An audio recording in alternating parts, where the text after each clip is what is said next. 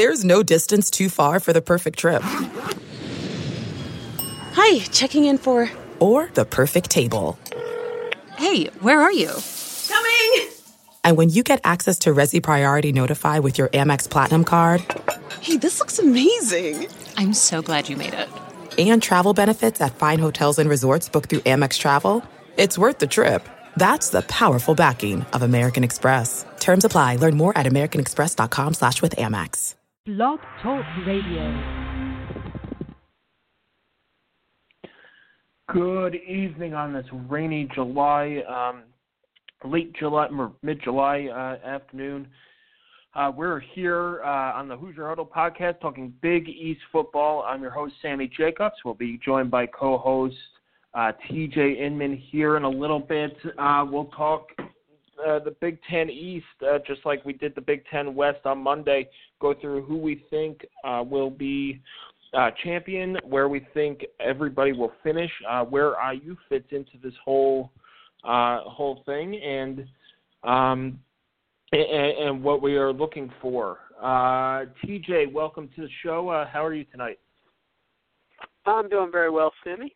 Good to be talking about IU's division. Uh, if we're experts at anything, it would be the Big Ten East.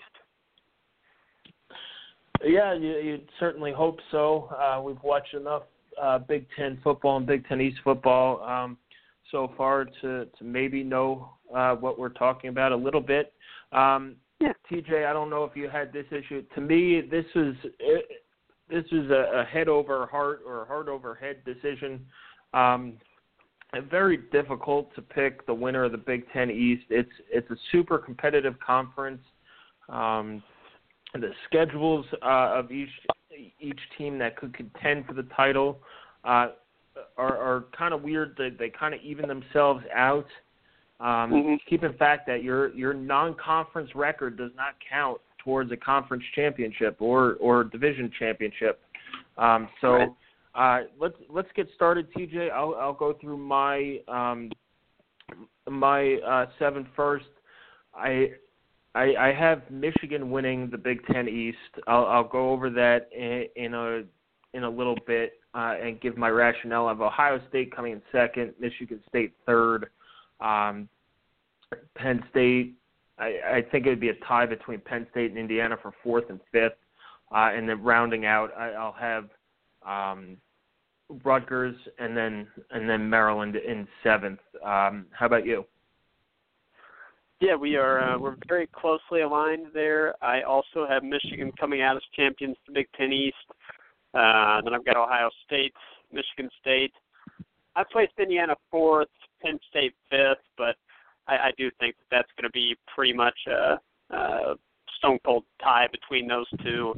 Um, optimistically, I would say that that would be at either four and five or five and four uh, and I just I put Indiana into that spot just because they're hosting Penn State. So um, Penn State fifth, and then uh, I went with Maryland at six, Rutgers at seven. Uh, the rationale there being, well, I don't I don't really have one between those two. Uh, they're they're very much. Um, I would say that uh, there's a clear, in my opinion, kind of a clear tiered system in the Big Ten East uh, that you don't have in the West. Uh, you've got Michigan, Ohio State at the top two.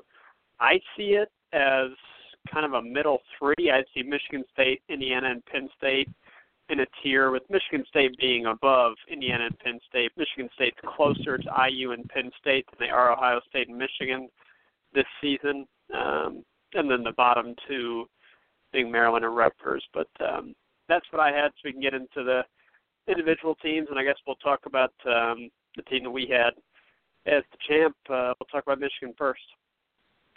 Yeah, the the reason I put Michigan, I was going back and forth um, to myself on, on this. Uh, reason I put Michigan, I, I I think they're they're an absolutely loaded team. Uh, even though they're going to have a new quarterback, we saw what Jim Harbaugh did with Jake Rudock last year. I think he has more to work with and more time to work with John O'Korn um, and uh, Wilton Speight. Uh, whoever wins that, I, I do believe that uh, John O'Korn will win that, but he's had more time under Harbaugh than Rudock. I think he has more, uh, you know, gifted talent than than than Rudock. So I think they'll be just fine at quarterback. Uh, they do return. Uh, uh, their defense is going to be nasty. Um, yeah. Uh, they have uh, a couple good corners. Jabril Peppers is going to be a, a pain in the butt at at that hybrid safety linebacker spot. Um, you know, rushing the passer. And uh, if you guys watched Boston College at all, uh, last year they Michigan brings in their uh, defensive coordinator and they use pressure a lot. So whoever's going up against Michigan, their quarterback's not going to have uh, a, a good day. It, it's going to be a, a tough day, uh, one where you're going to have to buckle the chin strap and, and strap on the ice bags after the game. Uh, but mm-hmm. Michigan's absolutely loaded. Um, you know their their defensive line uh, brings back uh, two seniors, uh, three seniors. You have Taco Charlton, uh, Chris Wormley, and Ryan Glasgow. Um, you have another uh, junior uh, nose tackle in uh, Maurice Hurst, uh, Jabril Peppers, Jourdan Lewis, who's a terrific, terrific corner. Uh, I believe we had him as number one on our um, on our opponent's cornerback list as well. Um, and, and we haven't even gotten TJ to the wide receivers and the tight ends. Um, Jake Butt is uh, is by far the the best tight end in the conference. He absolutely yep. killed IU the last couple of years. Um, and then you bring in Jehu Chesson and Amara Darboh uh, in at wide receiver. So I just think there's too much talent. Um, although they end the year at Ohio State, I think that the whooping Ohio State put on last year, Harbaugh's not going to let that happen again and I think they're going to go into Ohio Stadium and clinch the Big Ten East uh, in Columbus. Yep, I I would agree with you. Um, there are some question marks, and the, the primary ones that I have. Number one, the linebackers. Um, they lost a lot from their linebacking core last year, which was very strong. Uh, I I kind of think the linebacker is a position that Michigan's going to be able to figure out. You mentioned they bring in Don Brown uh, former Boston College defensive coordinator. He's very well respected, very aggressive defense, and um, you know I doubt very many people watched Boston College last season. There wasn't much reason to, but their defense was not the reason that they were awful. Uh, their offense was putrid. The defense kept them in a lot of games and gave them a chance to even be competitive. Um, Don Brown, he, he's a, a very good defensive coordinator, and I think he'll fill in really well. Um, yeah, the trio of Darboh, Chesson, and Butt very difficult for defenses to cope with. Number one, they're really good, but two, they're big physically. I mean, they're just very tough for defensive backs to match up with, and very tough for any linebacker to cover Jake Butt.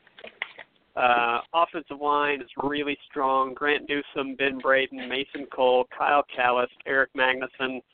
I mean, three of those five could end up on the All Big Ten team. Um, I think that two is probably a realistic thing for them to get on the first team. Uh, they've, they've got really good talent and experience there. The defensive line, um, you, know, you mentioned those guys, but another one that's number one recruit in the country, Rashan Gary, uh, defensive tackle, he's going to be joining that group as well. They don't have to play him right away, but he's going to be on the field. I mean, he's not he's not going to start more than likely, but he's going to start the season as part of that rotation um, and be able to, to kind of be fresh because they're not going to have to play guys all game. Uh, I I think it's a really good physical group, and then schedule wise, um, you're right. I mean, it, the the game at Ohio State is a, a cause for doubt because those two are to battle each other for the division title. But beyond that, I mean, home games against Penn State, Wisconsin, Illinois, Maryland, and IU they going to lose any of those? I I doubt it. I really doubt it. I don't see they, any of those teams going win. into. No. And, and they no, play. None of uh, those teams are going into the Big House. The Rutgers, yeah, and, Michigan they, and they're State. not going to. I mean, their their non-conference schedule is very soft as well. So if you are Oh, looking yeah, at, yeah. at Michigan as a playoff team, they're going to have to probably go undefeated as they play Hawaii, UCF, and Colorado. It's not the the cream of the crop uh, of non-conference opponents. And then, uh, as you alluded to, that that trip to Michigan State Uh, Michigan State's had their number uh, for the last uh, about a decade now. Um, so those, it's going to come down to those two games. Can they get over the hump at Michigan State? Can they, you know, put the the nail in the coffin of Ohio State um, on the last game of the year? Uh, so that that's Well- what it comes down to schedule wise. It's very navigable. Uh, besides Oh, those yeah. two games. Yeah, their first six are at home. They don't leave Ann Arbor until October 8th. I mean, their first away game is October 8th uh, against Rutgers. So Yeah, they Uh, I mean- they leave. it doesn't get a lot better than that. No, they they leave the state of Michigan once, um, you know, before November. So uh, a very Florida-ish uh, type of schedule. Yes. Uh, next, we'll go to uh, the then, Ohio well, State one, one more thing, I, I forgot to I forgot to talk about their running backs. I, I did want to mention uh, De'Veon Smith, not a standout guy, but a steady running back. They also have Derrick Green and Ty Isaac coming back. One player, to, or even two players to watch, recruits that they brought in, the top-rated running back in the 2016 class, Kareem Walker. Uh, you know, he's not considered to be on the level of a couple of other you know, recent number one running backs to come in, guys like Leonard Fournette. He's not considered to be on that level, but still, Kareem Walker considered a, a difference maker in that backfield that can come in, uh, give them maybe five to ten carries, and they're they're not going to redshirt him. He's he's going to be seeing some game time. Then the other one is Kingston Davis, uh, more of a change of pace back, real shifty, um, four star guy, so not on the level of Kareem Walker, but Kingston Davis another good piece. So even if their passing game, even if they have some some growing pains at quarterback with John O'Korn, which I don't expect just because of Harbaugh's track record with the passing game, but um, even if they do have some of those issues, that offensive line and that running game can just bludgeon you if they need to. So um, yeah, we can move on to Ohio State, but there's there's some question marks with Michigan, but they've got a whole lot of answers and uh, really good coaching staff, navigable schedule.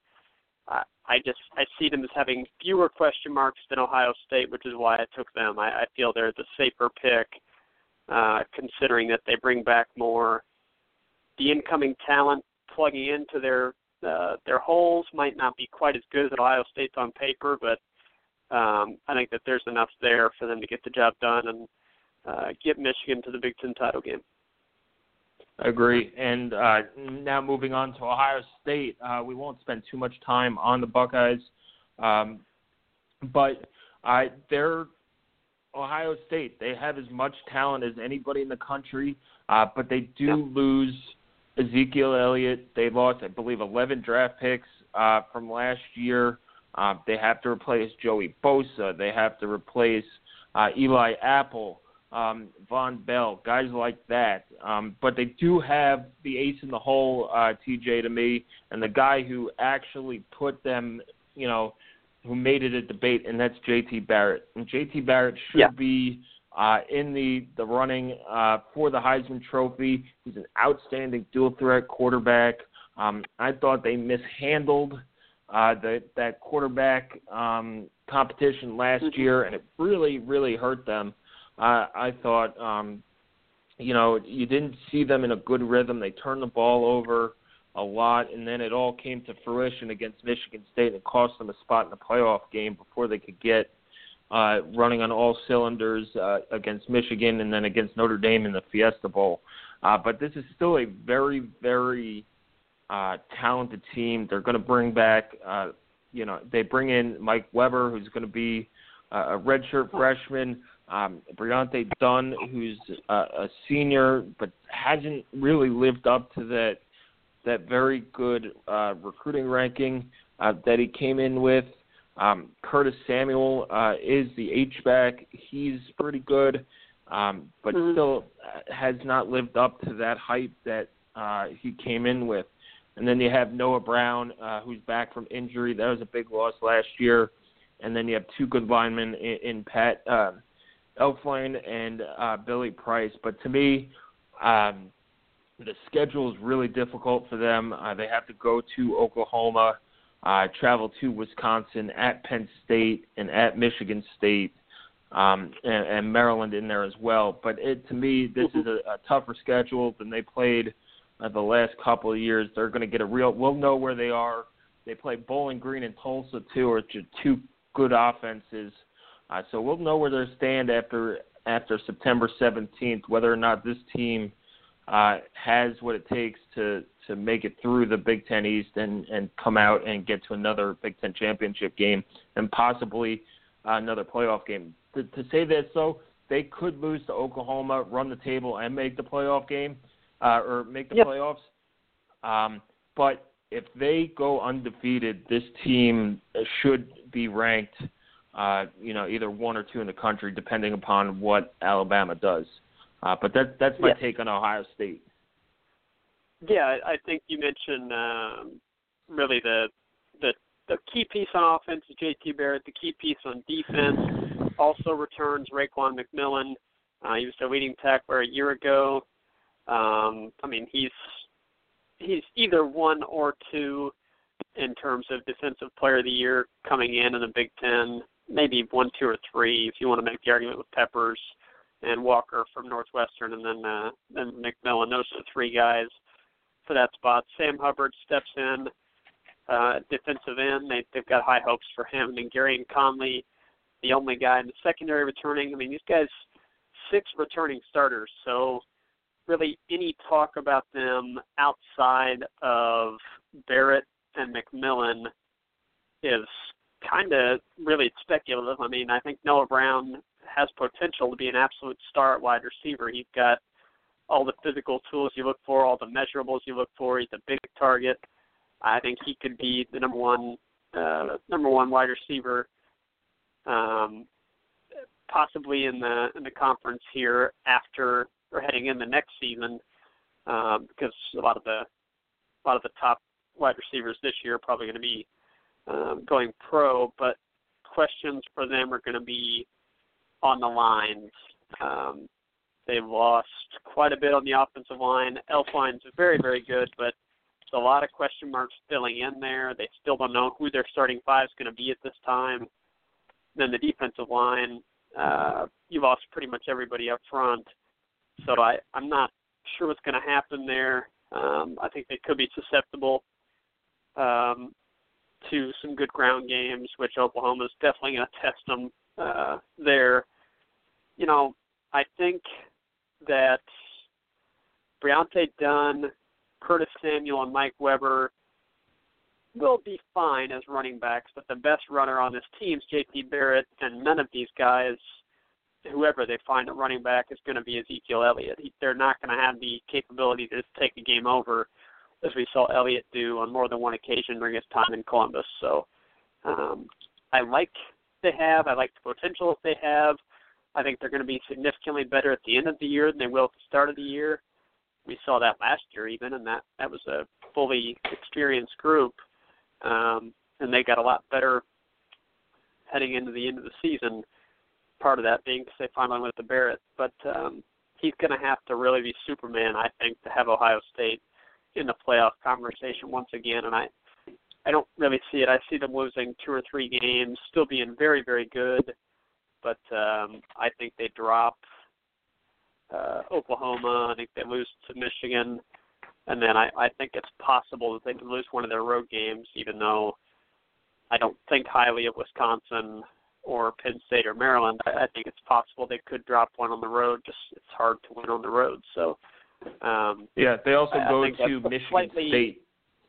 Yeah, yeah, slightly off year for uh, for Urban Meyer's squad, but even those slightly off years mean that they're still going to be first or second in the Big Ten East. So um, no reason to to worry about the program or anything like that. It's it's just really hard to contend for national title when you send as many guys as they did to the NFL.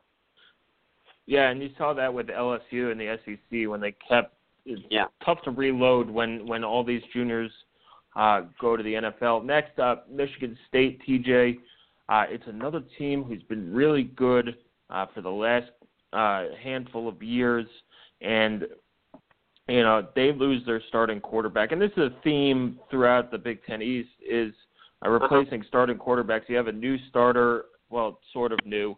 Um, but uh, welcome back, JT Barrett. You're going to have a new starter at Michigan, a new starter at Michigan State, a new starter at Penn State, uh, and a new starter at Indiana. So, uh, you know, five out of the seven teams are, are going to have new starters. So, uh, Michigan State, I think they're they're going to take a drop off this year. You know, Connor Cook was very very good for them. I wasn't high on him.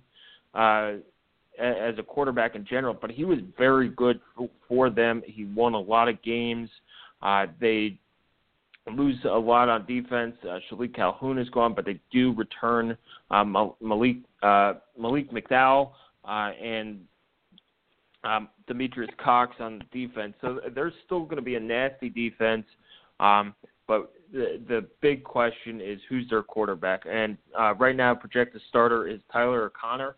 Uh, he came in in a couple games, and if you go back to I believe 2013, um, when after um, Kirk Cousins graduated, O'Connor was in the mix with Connor Cook to take over that uh, starting position, and then ultimately lost the job, and the and the rest is history.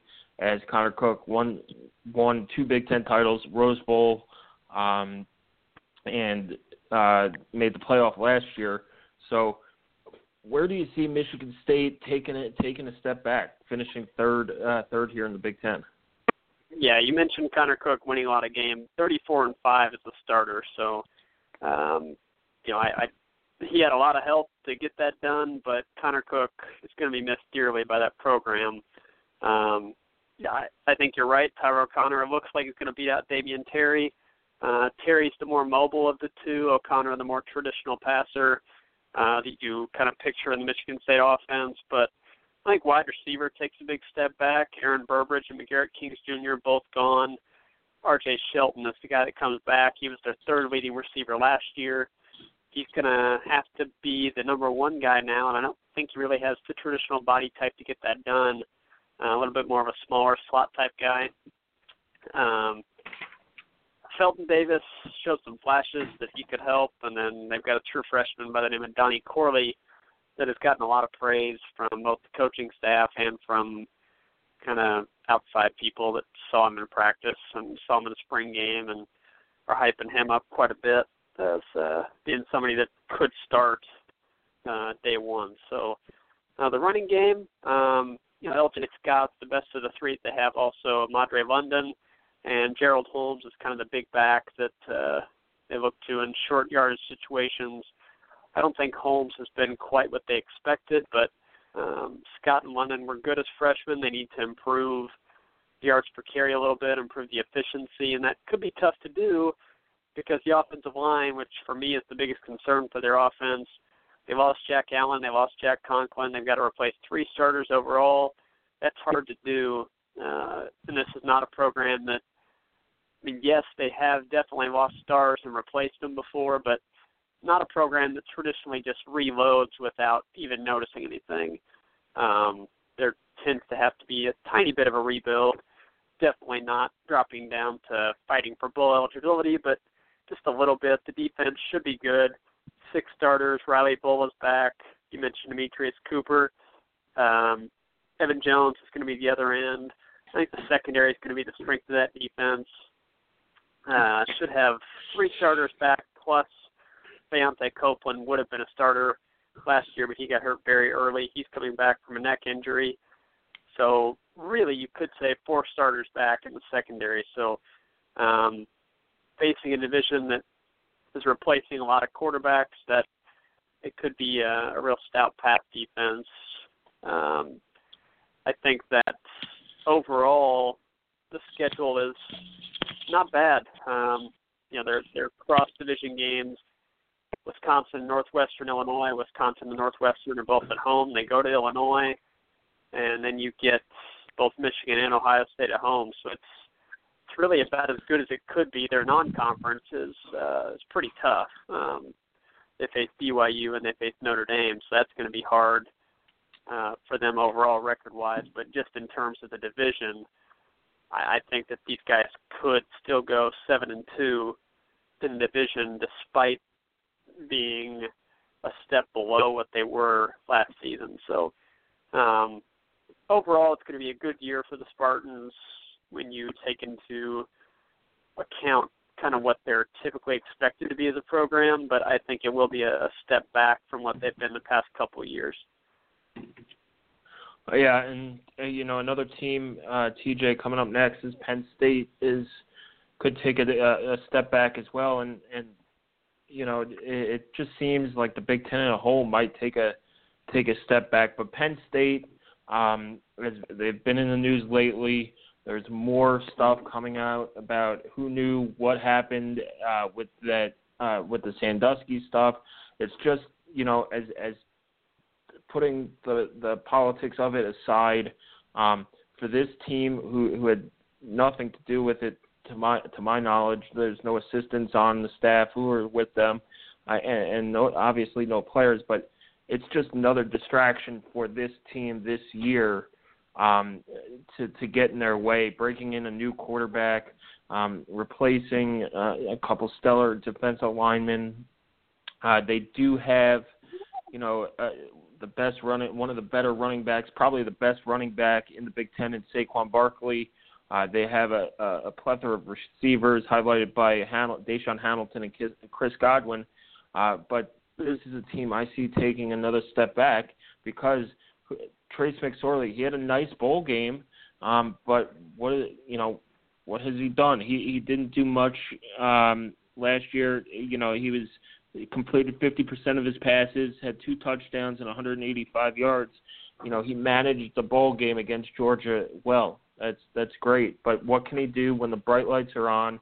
Um, James Franklin, I, I think the Penn State fan base is getting a little frustrated with him. It's it's um, he's going into his third year now. Uh, he was seven and six is both his first two years, which is you know two bowl games or uh, yeah two bowl games, and but it's Penn State and fans want it to be back to where they're a top you know top 20 team, top 15 team, uh, vying for these big bowls and and, and vying and, and playing with Michigan and Ohio State and Michigan State, uh, and now they've as you said those three tiers they've fallen into that middle tier. Um, and you know this is a team who, when they come to Indiana on November 12th, is going to have a fight on their hands. Uh, and this is a team that has only lost to Indiana once in the history of their program. Um, and you know this fan base could get restless, and how do they react to that? Um, and it's just such a, a storm of stuff in in Happy Valley that to me is what's going to keep them down.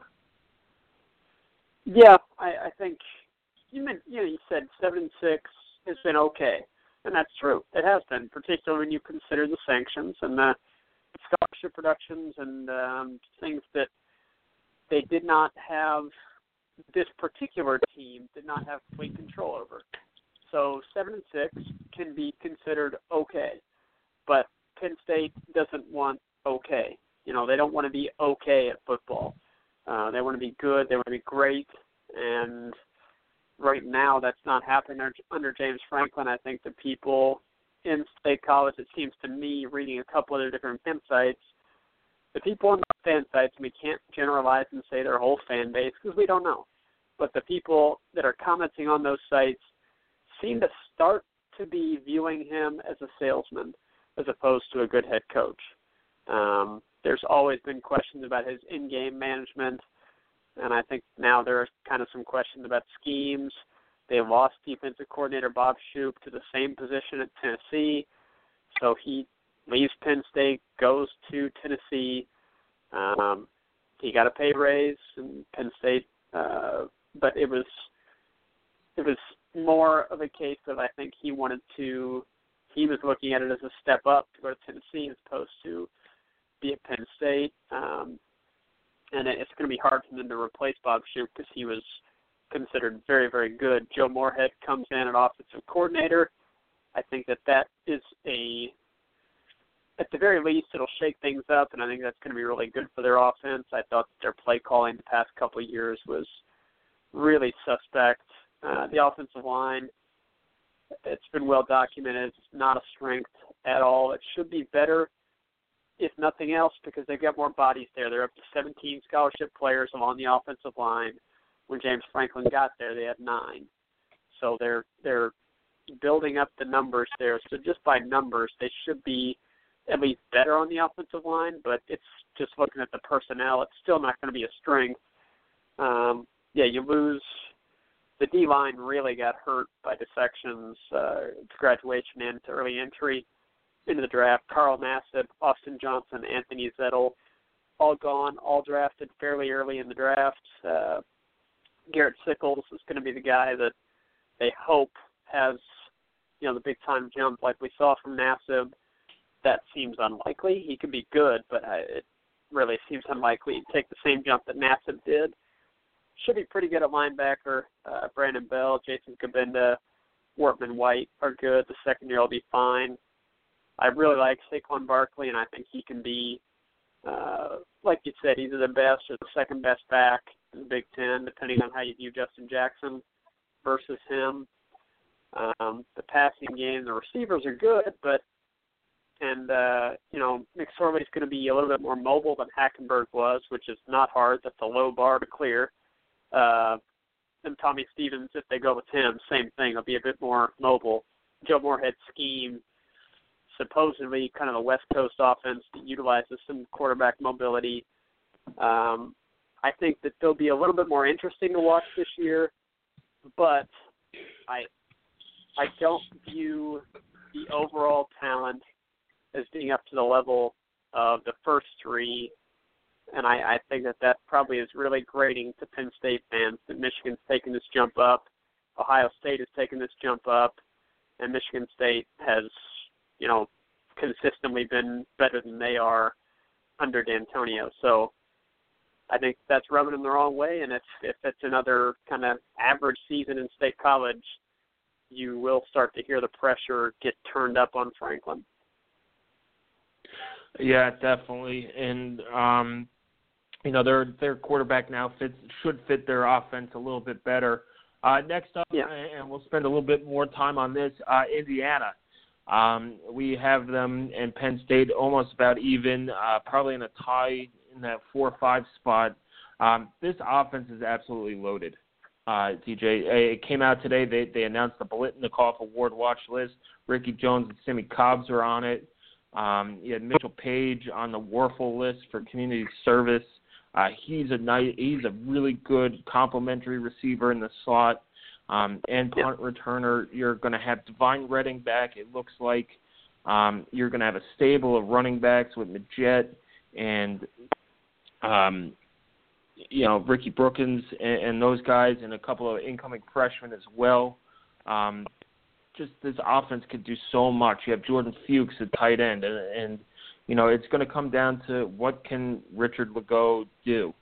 Um, is he a guy who you just have to get the ball to these playmakers. You don't have to air it out 45 times a game and throw for 600 to throw for 600 yards. You know, it, run the ball 30, 40 times, throw the ball, you know, 30 times, 35 times, uh, have a balanced attack. Uh, and, and it seems like the philosophy uh, when we were at spring practice, TJ, was that they want guys who can play all over the field. You saw Brookins playing in the slot. Uh, you saw Devonte Williams back at running back playing in the slot, um, and, and and guys like that who, you know, you can go on these supersonic speed drives uh, where you don't have to substitute, and and you could really wear down these defenses. So, you know, I think Indiana is their schedule is tough being in the East. Uh, their non-conference schedule is very manageable. Um, that mm-hmm. opening game at FIU is going to be a tough one. Um, yeah. But it's a team that that they should beat. They're more talented than than FIU. But opening on the road in the Florida heat, which will probably just be like what it is today, um, hopefully without the late afternoon thunderstorm. But um, you probably guarantee it's going to rain at some point uh, when uh, we're down there. But you know, you have FIU Ball State at home, a week off before uh, Wake Forest, and that that bye week is, um, you know, I think it's kind of a blessing. You, you know, you go through your first two games with the new quarterback, see what's working, see what needs to be improved, use that bye week to to tweak some things um, with with whoever's at quarterback. I, I su- suspect it's going to be uh, Lagow, but um, offensively, this team is going to be as good as any in the Big Ten um, if they could get their quarterback play. Now, the big question is defense. Can this defense get out of the basement? And I, I think they can uh, if they could get some defensive line play. Uh, you see, uh, you know, they lose a lot on the defensive line, and Zach Shaw, Nick Mangieri, and, and Darius Latham. But you got Ralph Green and Nate Hoff, guys who have underperformed the last year, um, who have shown very, very good potential, winning um, awards as freshmen for their performances and, and being freshmen All Big Ten uh, members. So if those guys step up, play like they they've shown they can play, and and be that those monsters in the middle, kind of like uh, Adam Replogle and, and Larry Black Jr. were in 2011, and then you could get some of these guys on the edge, um, you know, moving over to defensive end, uh, like Rob, um, Greg Gooch and, and Jacob Robinson and uh, maybe getting Robert McCray in there as well along the defensive line. And, and they're absolutely stacked at, at linebacker too. So don't be surprised if you see uh, somebody move uh, positions at linebacker. They're going to that four two uh, four two five defense, uh, two linebackers, but they're stacked with with um, Marcus Oliver, Tegray Scales. Uh, you're, you're going to have T.J. Simmons back. Um, so don't be surprised if you see a guy move uh, positions because they, they're loaded with athletes there. Uh, the secondary uh, will be will look a lot different in terms of positioning. You're going to have Jamie Thompson play that uh, play the Husky position, uh, junior college transfer, which is that hybrid safety um, linebacker position, and then you're probably going to have Tyler Green um, and, and Rashard Fant at your corners. And we saw Green in spring practice. He's a longer guy. He played some last year, um, but he's very talented, and he gives the, the Hoosiers that the size they had need at corner to to play some of these bigger uh, receivers. And then, you know, you're going to have Chase Dutra, Jonathan Crawford at safety, um, at free and strong safety. Uh, Jonathan Crawford, very very good player, four interceptions last year third leading tackler on the team, and then Chase Dutra, if he could stay healthy, is a very very quality safety uh, as well. Um, and then you have Griffin Oakes shoring up your special teams on kickoffs and field goals. Uh, the place where IU probably needs to pick it up uh, a little bit besides the defense is in the return game on kicks. Can they get uh, some easy yardage, not easy yardage, but could they make it a little bit easier for this offense getting returns out past the 40 into opponent's territory and not have to make this offense drive the length of the field um, in order to get points. So that's that's my take on on IU in this division, and, and their schedule is pretty pretty manageable in the Big Ten. They get their tough games on the road: uh, Ohio State, Rutgers, Michigan, and Northwestern. At home, you get Michigan State, Nebraska, Maryland, Penn State, and Purdue. All those games, to me, I, I think they they have a, a a better than decent shot of uh, of being in it, having a chance to win at the end. Yeah, I think uh, you know we'll get into each of IU's personnel groups and all that much more in depth as we get closer to the season. But just from a, a bird's eye view perspective on it, I I think that one of the things that's the most intriguing about this group is when you look at the running backs and wide receivers, there are so many guys that can do different things.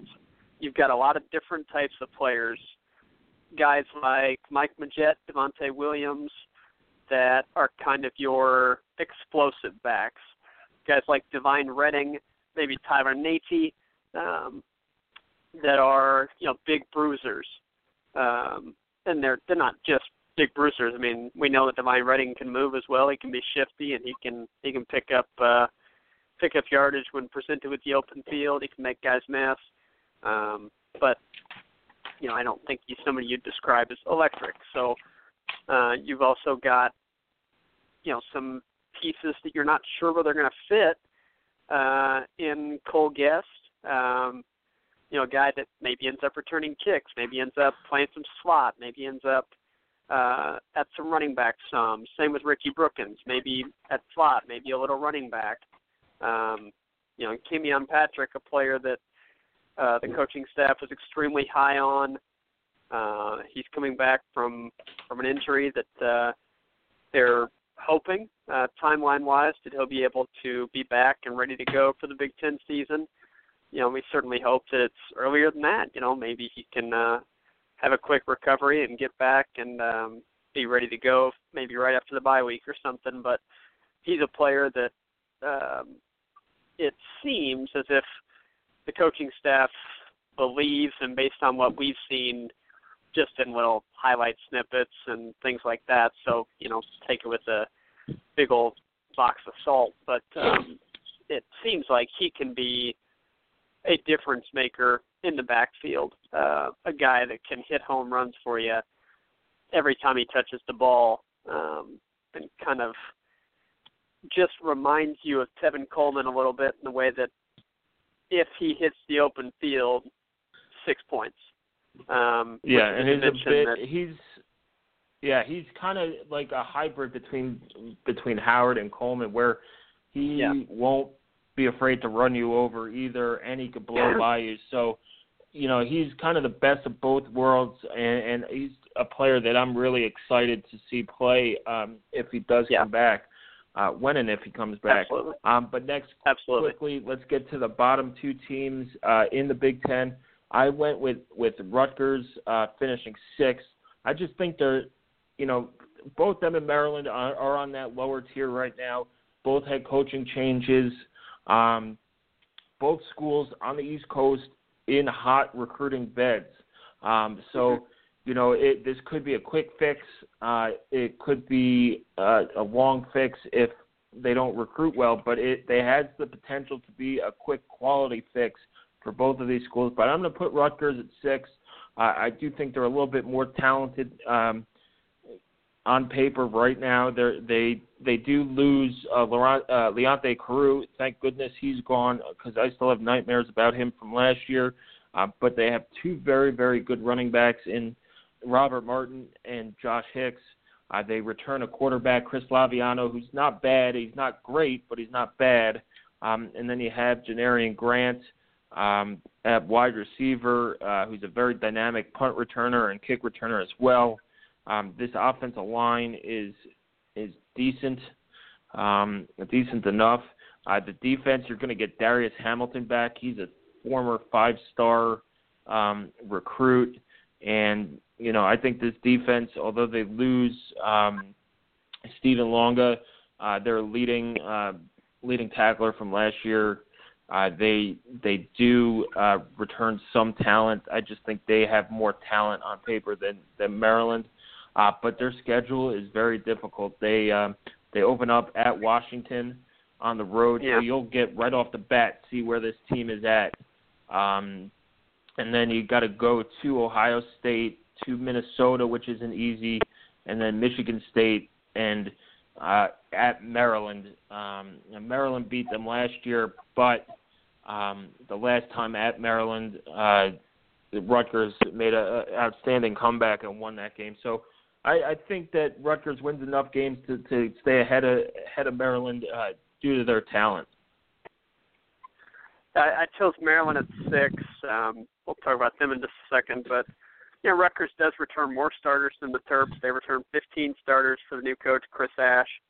Uh, yeah, I like the running backs. Chris Laviano. The concern with him for me is he had 19 turnovers a year ago. That is way too many. He's got to cut down on that. Uh, ideally, you'd see him get that down somewhere to like tens, maybe cut that close to in half um, for this offense to, to take a step forward. Uh, the receivers are, are fine. Andre Patton, Janarion Grant, Carlton Agudosi, you know, they're adequate, but that's not a group that's going to be great. The offense will be carried by the two running backs, Martin and Hicks, um, and the offensive line, which, you know, needs to get better, give up too high of a sack rate. But there, there's some talent there. There's some returning pieces there. They do get uh, do get back uh, defensive linemen that um, should help them some, but they replace all three starters at linebacker, and those guys were the top three tacklers in 2015. Uh, the defense was 13th in total defense last year in the Big Ten, so only IU was worse. Uh, and now they lose the top three tacklers and have to replace all the linebackers. So that's my concern for them. Plus, they go to Maryland, uh, so Maryland gets to host them, and they draw Iowa out of the West as well. So, um, whereas you know, Maryland uh, gets to host Rutgers, and I I look at them. They they only bring back 12 starters. They have a decent trio of running backs: Ty Johnson, the Virginia Tech transfer, Trey Edmunds, and then Wes Brown. It looked like he was off the team, but the indefinite suspension is apparently over, and uh, looks like Wes Brown is. I mean, he's still on the roster. He worked out with them in the spring, and uh, DJ Durkin talked about him if he does the right things, whatever the heck that means then Wes Brown's going to be able to play for the Terrapins. Uh, three starters on the offensive line back for them. They've their recruiting rankings have been better than what they've performed at, so they need to start playing like they were rated at in high school. Uh, the big problem for Maryland is, of course, the, the passing game. I mean, it was just awful, uh, comical at times. Their inability to complete a pass more than like 10 yards down the field, and I don't really see how it would improve all that much because they bring back the same guys. I mean, Perry Hills and Caleb Rowe are the guys battling for the spot. Uh, the new OC, Walt Bell, comes from Arkansas State. They ran the ball on 70% of standard downs last year. So he runs kind of a spread option, up tempo attack, and I think Perry Hills fits that better. He's the better runner of the two. Um, I mean, they were only 81st in offense in 2015. I think that improved somewhat just because of the increased tempo. Uh, I think they'll commit to just spread option football, which, you know, if that can get rolling in a game, that can give somebody some problems. But uh, another advantage for Maryland that Rutgers doesn't have. So they're hosting Purdue, they're hosting Rutgers. That's why it took them at six and Rutgers at seven. But you can flip a coin with those two. I think that they are the two weakest teams in the division. They'll be playing each other for six versus seven, and neither's going to go to a bowl game. Yeah, the, the final word. They they play six home games. Uh, they'll play at FIU and at UCF in back-to-back weeks. Um, so it, the schedule really does not work out in their favor. Other than that, they get their matchup games at home uh, in yeah. Rutgers and in Purdue. Um, but you know, I think they're just so far off. Um, just watching them last year and and, and watching uh, Perry Hills, uh, or he didn't play. Uh, watching Caleb Rowe, um, yeah, and, and watching Perry yeah, Hills saw... in, in games beforehand, it was it, it it just didn't instill a lot of confidence in me to put them at six. No. But um, no. they are in a recruiting hotbed. They do have a new coach, DJ Durkin, um, and, and we'll see what they could do. But you know, it, it might come down to to that uh, last game, the, the the East Coast rivalry game, so to speak, against Rutgers, um, to see uh, if we were correct, uh, which one of us was correct on on Maryland and and Rutgers. But uh, TJ, we are out of time as usual. It goes super quick when we're talking football. Um, but we'll be back uh, next week. We'll start going over our um, uh, Big Ten Media Days are coming up. Uh, questions we want to ask and have answered. Uh, questions that IU has as a team going into Media Days. It's one of the landmark days in uh, in in the college football calendar. So uh, we'll be back next week. Uh, TJ, have a, have a great evening. Hopefully uh, the power stays on. Yeah, yeah. Storm storms let up some here. My dog is uh, still pretty nervous, but uh, it's it's let up, not near as windy or rainy. So hopefully everybody stays safe. Um, always fun talking football. We're getting ready. All this preview stuff definitely has me uh, excited to actually watch some games from this season as opposed to constantly rewinding and thinking about what might be. I'm ready to see what uh, what's going to happen. Yep. Uh, me too over here. Uh, we'll see you next week. Check us out on Twitter at Hoosier underscore huddle. Uh, don't forget to, to load us and rate us on iTunes, um, HoosierHuddle.com, and uh, the podcast is Inside the Huddle um, on, on iTunes. So thanks for joining us. Uh, we'll post this up on the website shortly and uh, enjoy the rest of your evening.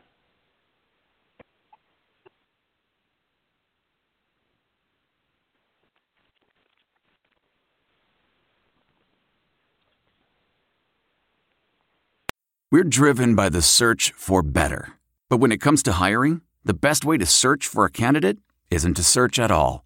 Don't search, match with Indeed. Leveraging over 140 million qualifications and preferences every day, Indeed's matching engine is constantly learning from your preferences. So the more you use Indeed, the better it gets. And listeners of this show will get a $75 sponsored job credit to get your jobs more visibility at Indeed.com slash match. Just go to Indeed.com slash match right now and support our show by saying you heard about Indeed on this podcast. Indeed.com slash match. Terms and conditions apply. Need to hire? You need Indeed. Achieving a gorgeous grin from home isn't a total mystery with Byte Clear aligners. Just don't be surprised if all of your sleuthing friends start asking, What's your secret? Begin by ordering your at home impression kit today for only $14.95. Byte Clear aligners are doctor directed and delivered to your door. Treatment costs thousands less than braces. Plus, they offer flexible financing, accept eligible insurance, and you can pay with your HSA FSA. Get 80% off your impression kit when you use code WONDERY at Byte.com. That's B-Y-T-E dot com. Start your confidence journey today with Byte. The spirit of performance is what defines Acura. And now, it's electric. Introducing the ZDX, Acura's most powerful SUV yet. Crafted using the same formula that brought them electrified supercars and multiple IMSA championships, the ZDX has track tested performance that packs an energy all its own. Unlock the energy and order yours at Acura.com. Delve into the shadows of the mind with Sleeping Dogs, a gripping murder mystery starring Academy Award winner Russell Crowe. Now available on digital. Crowe portrays an ex homicide detective unraveling a brutal murder he can't recall. Uncovering secrets from his past, he learns a chilling truth. It's best to let sleeping dogs lie. Visit sleepingdogsmovie.com slash Wondery to watch Sleeping Dogs, now on digital. That's sleepingdogsmovie.com slash Wondery.